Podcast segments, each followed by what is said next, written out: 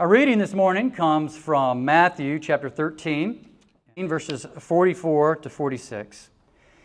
The kingdom of heaven is like a treasure hidden in a field, which a man found and covered up. Then, in his joy, he goes and sells all that he has and buys that field. Again, the kingdom of heaven is like a merchant in search of fine pearls, who, on finding one pearl of great value, went and sold all that he had and bought it. So, in this passage, Jesus tells two of his shortest parables in order to explain one all important truth uh, that the kingdom is uh, God, about the kingdom and God in our lives. So, one of the men is he's not looking, he doesn't appear to be searching in any way. He just stumbles across this treasure hidden in a field. It's hidden, he finds it, he covers it up again, and then he leaves in joy knowing that he can buy that field and then it will become his. The second is somebody who actually is searching for pearls and and uh, upon finding a superior pearl that he's been seeking his whole life, apparently, he sells everything to possess that. And, uh, but upon their finding their prize, uh, they both give up everything else for this newfound treasure. They, remember, they recognize something that is so good, they're willing to give up everything else in order to possess. And this really has one big point to it, uh, both of them. And it's this the kingdom of heaven is worth possessing above everything else, and to gain the kingdom, you have to give up everything else. Now, to the modern mind, I know that sounds uh, a little bit distasteful uh, because, uh, you know, we, we think this way is that's too restrictive. That's what I don't like about religion. To say I have to give up all of these other things to be a part of this uh, sounds, sounds stifling, it sounds oppressive. And what people think is people should be able to decide for themselves how to live and what makes them happy. You've heard that before, right? And you know what? That's really pretty much what Jesus is saying right here believe it or not. This is what he's saying. Jesus is saying uh, uh, that in order to uh, pursue, that we ought to be able to pursue what makes us most happy, but what is it that will make us most happy? And Jesus is way more insightful and has a far better sense of what it means to love something. He knows that if you love one thing, it restricts you from all other things. So you decide that something's so good, you want to give up everything else for it. And if you're not willing to give up everything for that, then you don't really love it. So, a man who tells a woman, I love you and I want to marry you, but I'm not willing to give up all the other women, he doesn't really love her. And he doesn't really want to get married to her, right? You have to give up all the others to, because you love. Love is restrictive. Jesus knew this. I knew a young man, uh, actually, he's an old man now, older man. Uh, years ago, when he was uh, going off to college, he went to an engineering school. And uh, so he was going to be an engineer. That's what his parents wanted him to do. But his whole life, his whole life, his dream was to be a classical guitarist, which meant that his whole life he dreamed of being poor. But he went to this engineering school because that's where his parents wanted him to go. And after a year of talking with his parents, um, he decided to transfer to a music school. It was fantastic. He's living the dream. Like, I'm going to go and I'm going to fulfill my dream. Isn't that fantastic? But then, that's not the end of the story. He met her. He met the girl, the girl that he wanted to marry. And he recognized that I cannot be a husband to her the way that I need to be a husband to her if I'm a classical guitarist.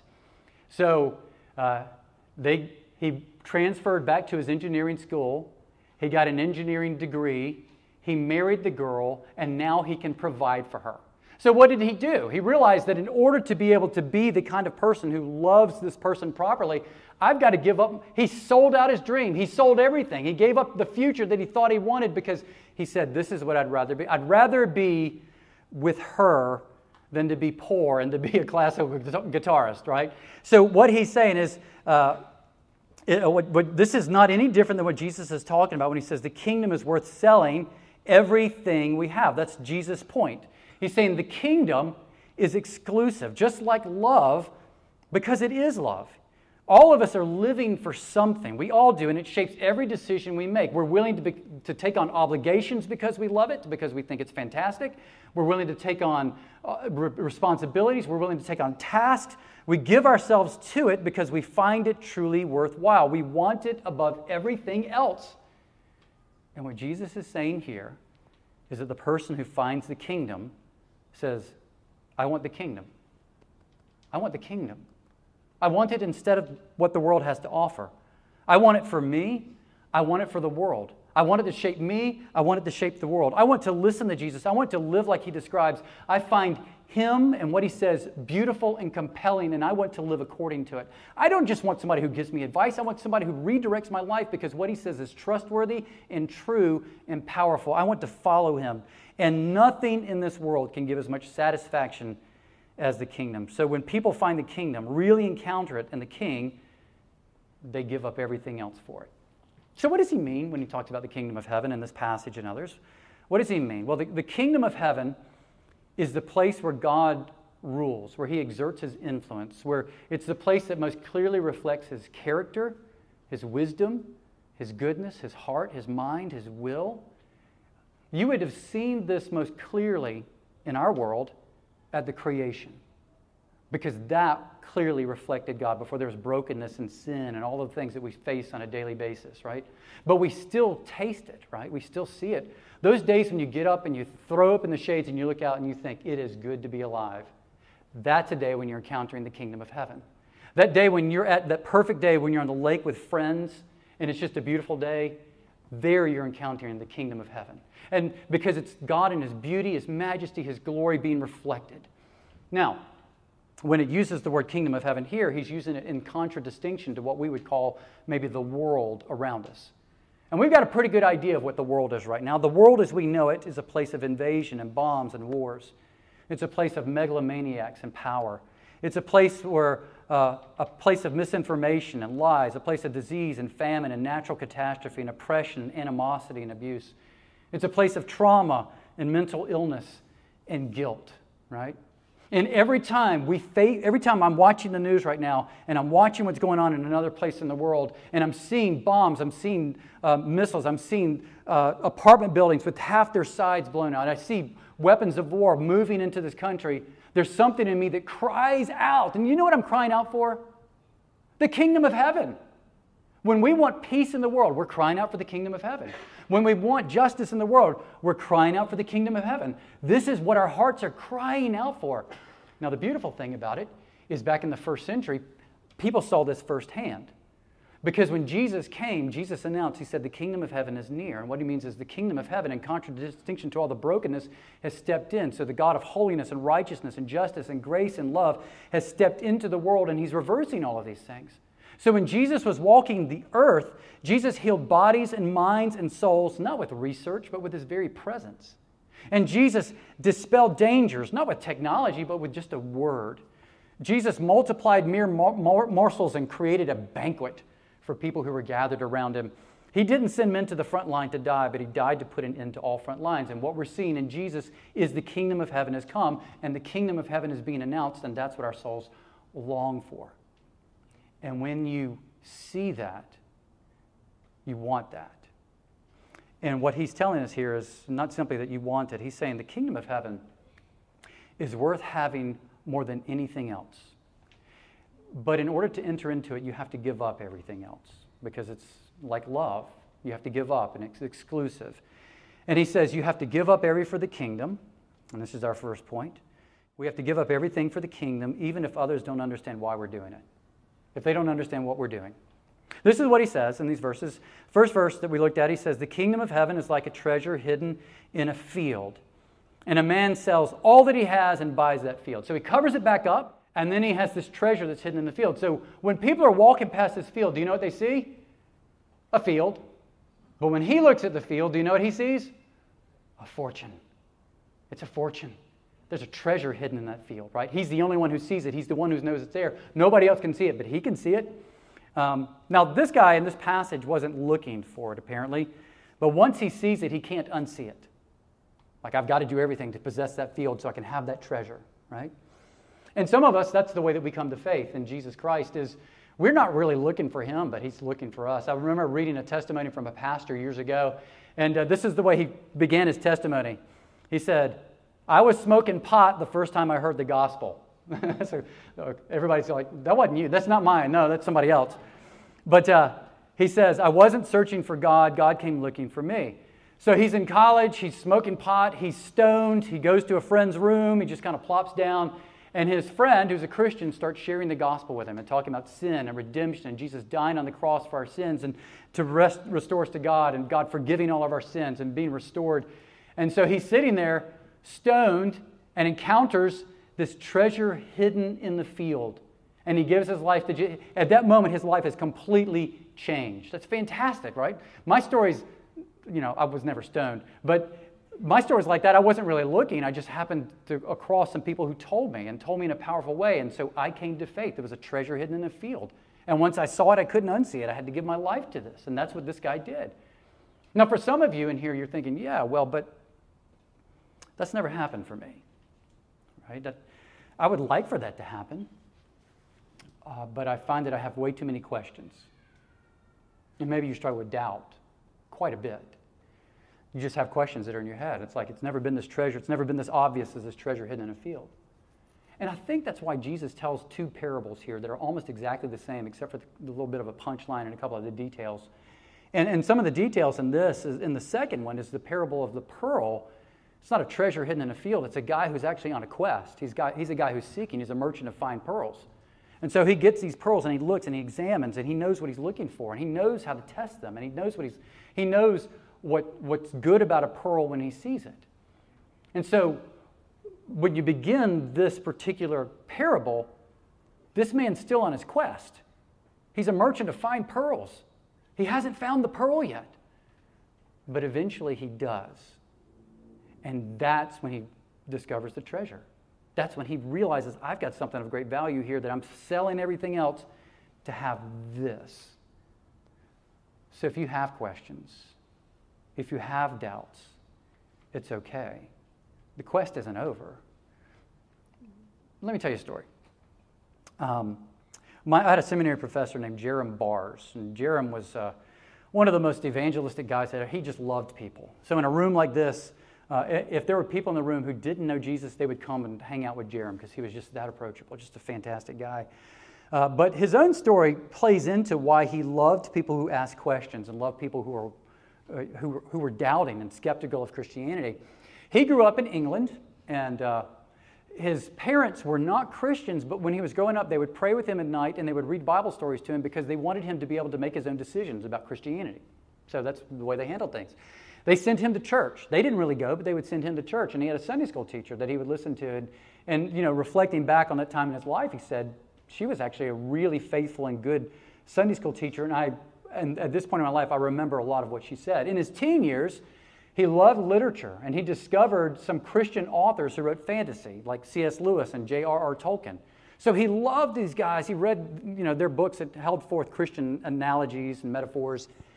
And uh, he also read a lot of other things. He just loved literature. So he, when he went off to university, it made perfect sense to him to study literature. But when he went off to school, this was a time in, in, in university history where they began to shift the coursework.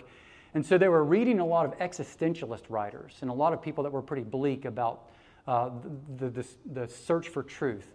And so the people who were reading, uh, he was reading in class, they said, There is no meaning, there is no purpose, there is no significance, there is no God, there's, none of these things exist. It's just absurd. The whole universe makes no sense. Well, as a young man, he's hearing this, he's being influenced by it. So he ends up believing the, the absurdity in, in the cosmos, and uh, he ended up going into a steep descent into despair, and he said he fell into a state of morbid depression. That was, and he felt the weight of the emptiness of life pressing down upon him, and he said he just couldn't take it. So he decided the only way out from under this pressure is to end my life. So he uh, set all of his affairs in order. He got a bus from where his university was. He went to this place I've never been, Alderley Edge. That's a very British name, isn't it? Alderley Edge. It's a good place. Um, a high cliff in the Cheshire Hills, and it was, you know, really high up. There's a cliff, and he's determined, I'm going to step off of this cliff. So he takes the bus to Alderley Edge, gets out, climbs to the top, and he's standing there on the edge of the cliff about to take his life. It's a winter day, and he looks out, and all of a sudden he's struck with the beauty of everything that he sees in the world around him. And he has a sense there's such a thing as beauty in even this bleak place in the middle of winter. And it struck him there has to be some meaning for this. There has to be some reason for this. So he turned around from Alderley, from the edge, and uh, went down in the bus, committed to the idea of pursuing the truth. So he's committed. I'm going to pursue. I'm going to, I'm going to find answers to these questions. I'm going to find the meaning. Two weeks later, um, he met a young man who invited him to a Bible study. And it was in the Bible study that Jerram, for the first time, encountered God in a very real way. He was searching, he was asking questions. It was a long process, it was a hard process, but finally he found the pearl of great price. And that's when uh, it changed everything for him. He, his whole life changed. He gave everything up and b- began to pursue a life in ministry. Look, Jesus says this He says, You will seek me and find me when you seek me with all of your heart. That's what Jesus says, the pearl of great price. If you find yourself doubting and struggling with doubt and questions, it's okay. If you want partners with that, to ask your questions as you struggle, come find me. Um, come find that guy. Uh, no, just find somebody who will walk through that with you because there are people in here who would love to help you as you wrestle with your questions and your doubts. But no matter what people, other people think, no matter what the existentialist writers think, no matter what people in our culture may think, they can't see the treasure in the field. Pursue it, attain it. And once you attain it, retain it. Hold on to it.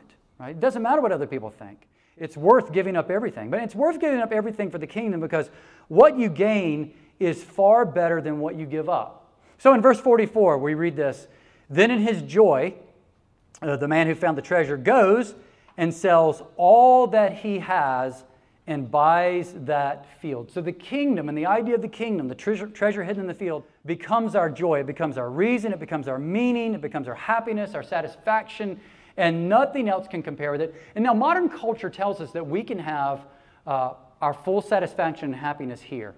And so we have set our sights on full fulfillment and happiness and satisfaction in life here in all the things that are offered to us with consumer culture. But the reality is, they don't do that. They don't bring satisfaction. I was reading a, a I actually watched a, a, uh, an interview with a man named Alan Ritchson. He's probably a guy you've never heard of. Uh, I'd never heard of him. Uh, but he's an actor, and he's in a new Amazon Prime TV series called Reacher. It's based on Jack Reacher. He's just kind of like, somebody's going, that's really good. That's violent. Okay. Um, and, uh, and so he, he has his own show, and they've actually said, we're going to do season two of this show coming up. So he's made it as far as the world is concerned, right? He was in a lot of movies, he played bit roles, and now finally he has his own show. He's the featured face, he's all over the place on Amazon Prime and everything. And so in this interview, he's talking about what he's discovered. And this is what he said. He said, and I'm just going to read this from him Nobody ever tells you that when you get to the top, there's nothing there. There's nothing there. There's just more of that, whatever you did to get to the top, if you want it. I had ground and scraped and fought to make movies, to make things that I wanted to make, and to sell books and scripts. And I was doing all those things. And then I get there to the top, and I'm like a broken shell of myself. That's not something we talk about, that there's nothing at the top. Person after person gets to the top and all they find is confusion and disillusionment and frustration and loneliness. They scrimp, battle, they save, they make sacrifices, they put away things that were important to them, they break good relationships, and at the end, they find that the sacrifice wasn't worth it. Whatever they feel like they attained, they didn't get, were supposed to attain, they didn't get. We're the most affluent culture in the history of the world, and we have, it seems like, the most mental illness, depression, isolation, animosity, and despair. I know it's easy right now to say that's COVID. It's COVID. It's, it's, a, it's a problem with COVID. It's not. COVID was like a petri dish for the soul that enabled these infestations of the mind to fester without the artificial means that we use to try to self medicate the ailments of our soul. That's all it did. It isolated us into little petri dishes, right? But those things are there because we believe the American dream. The American dream is an illusion. It's a, that's why we call it a dream. Last night, I had a dream. I had a dream about my dad. My dad has been dead for 10 years. It was an illusion. He wasn't there. That was a dream. This is the American dream. It can't fulfill you. You, are, you have, this is why Jesus is saying, you have to lose the world. You have to, you have to sell it all in order to gain the kingdom. You have to get rid of the illusion in order to get the reality. Because we give ourselves to whatever we think is most worth acquiring. And if you think it's the American dream, you will give yourself completely to that. And then you will be disillusioned. But giving yourself to the kingdom means that it's something that's beautiful and wonderful. Where your treasure is, there your heart is also. So, what it means is for you to take hold of the kingdom, the kingdom has to take hold of you. And that's why he says in verse 44 then in his joy, he, his joy, his joy, he goes and sells all that he has and he buys that field. So, why would a person consider the kingdom worth giving up everything else? There are tons of reasons, but let me give you three, right? Otherwise, we'd be here all morning and nobody wants that. So, three reasons. Number one, it's real. It's real. Why do we do things in the Christian life? If they don't earn salvation for us, why do we do things in the Christian life? Because it's real. When we pray, God really is bending his ear and he really is listening to what we're saying because he loves us. Why do we read our Bibles? Because it really is God's Word. And when we open it and read it or when we hear it, the door is opening on things that are transcendent. And we're, we're encountering God in His heart, His mind, His will, His character. We actually have intimacy with God in that moment. And many of you in here have experienced that.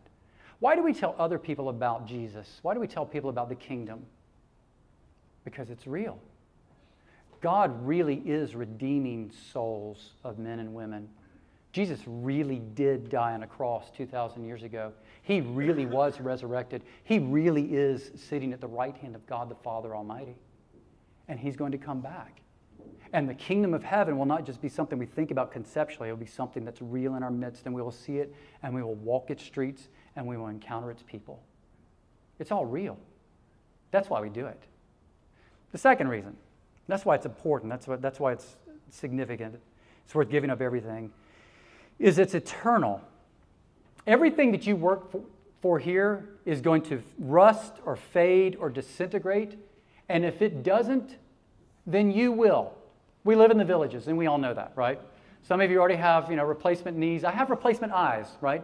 I have, I have hardware in my eyes to enable me to see you and to see what's in front of me. Someday I'll get new eyes. It'll be okay. Um, you can't keep these things. It's temporary. You lose it all.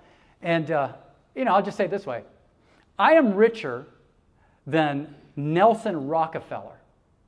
You know why? Because he's dead. And he didn't take any of it with him. So I have more money right now than Nelson Rockefeller. Now, I don't have that much that he had when he was living, but that's just beside the point, right? So none of his fortune left with him. You can't keep anything you have here, you're going to lose it. But what he's saying is in heaven, we have treasures kept for us that can never perish, spoil, or fade. We've worked for nothing, but we can't lose anything. It's eternal. It never diminishes in value, it only increases in our estimation. We're never bored, we're never dis- uh, disappointed, and our joy is never depleted because it's eternal and it's there. And then the third, it's mine. Most of us enter into the kingdom of heaven with a real sense of desperation. I feel the guilt of my soul and I need that to be taken care of. So we go and we, we find Jesus and we think He's forgiving my soul. He's, he's healing me. He's restoring me. He's accepting me. I don't have to feel guilty or ashamed anymore because of Jesus. But the Bible also says that when we come to Jesus, we don't just get forgiveness, we get the kingdom of heaven along with Him because we're united to Him, and whatever was His becomes ours as well. That's great news. Several years ago, I had a friend who did a wedding for a young woman, and uh, he told me her story. He showed me the pictures of her, and it's like, oh, she's a really attractive young lady. He said, well, let me tell you her story. So her story was that she grew up with her jaw out of alignment. So it was really set back pretty far. And so her, it gave her an incredible overbite, right? And so it was painful. So her, her back teeth would rub against one another. She couldn't chew food properly. She lived this way for decades. And she was, um, she was embarrassed and ashamed because of the way she felt like she looked. She just didn't measure up uh, to the standard of beauty that was around her all of the time. In her hometown, there was a, an oral surgeon, and uh, she went to the oral surgeon uh, for him to do repair, which is pretty brutal. I think they have to like break your jaw and do some things and bring it forward. So it was going to be a pretty brutal thing. But as they're going through talking about all the stuff they would have to do and they're getting to know each other, he begins to fall in love with her. And she begins to fall in love with him. And so what ends up happening is uh, this oral surgeon, as he does this procedure, and he brings repair to her jaw and healing to her mouth. Um, he makes her beautiful. And he does it all for free. And then he marries her. So the person who did all of these things, who healed her, who made her not be ashamed anymore, brings her home, and everything that is his becomes hers. That's the kingdom of heaven. Jesus forgives us, he heals us, he makes us beautiful, and then he gives us everything. This is in Ephesians chapter 5 verse 25. It says Christ loved the church and gave himself up for her to present her to himself as a radiant church without stain or wrinkle or any other blemish, but holy and blameless. We give up everything cheerfully because we get everything even better than what we gave up. And then we give up everything for the kingdom because we have a king who gave up everything for us. I know I don't like the term kingdom very much, and probably neither do you as an American. It brings back all those British kind of issues that we had, right? Um, and maybe this week, when you hear the word kingdom, you're thinking about Putin, and you're thinking about despots, and you're thinking about um, people who want to possess and oppress. I mean, why, why would you want to be a part of anything that has to do with a kingdom like that?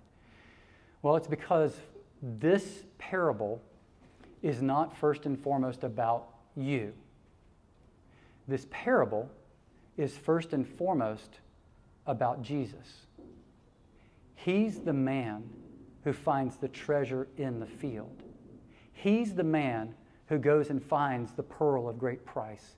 He's the man who is searching. So Jesus actually says this about himself. He says, I came to seek and to save that which was lost. So when we read this parable, what we read is Jesus is the one who found the treasure, and you're the treasure in the midst of this. So before, the, before this parable ever guides our heart motivations, it reveals his heart motivations for us. And so when it talks about us giving up for the king, it's because he's already given up everything for us. He made himself nothing in order to redeem and to rescue and to save us. This is what a, a Scottish preacher by the name of Robert Murray M'Cheyne said. Learn much of the Lord Jesus. For every look at yourself, take 10 looks at Christ. He is altogether lovely. Such infinite majesty, and yet such meekness and grace. And all for sinners, even the chief. Live much in the smiles of God. Bask in his beams. Feel his all seeing eye settled on you in love. And repose, rest in his almighty arms. Let your soul be filled with heart ravishing sense of the sweetness and excellency of Christ and all that is in him. So, when Jesus talks about seeing the kingdom of heaven as the pearl of great price, he's actually talking about seeing him. Seeing someone who would give himself completely for us and completely to us uh, as we give ourselves completely and totally to him. Uh, the essence of sin is looking to everything else for happiness. The essence of salvation is looking to Jesus alone for happiness and saying, I found it. I found the pearl of great price. It changes everything when we find that, even if it's unexpected. Um, hey, Lenny, can you put that picture on for me? There we go.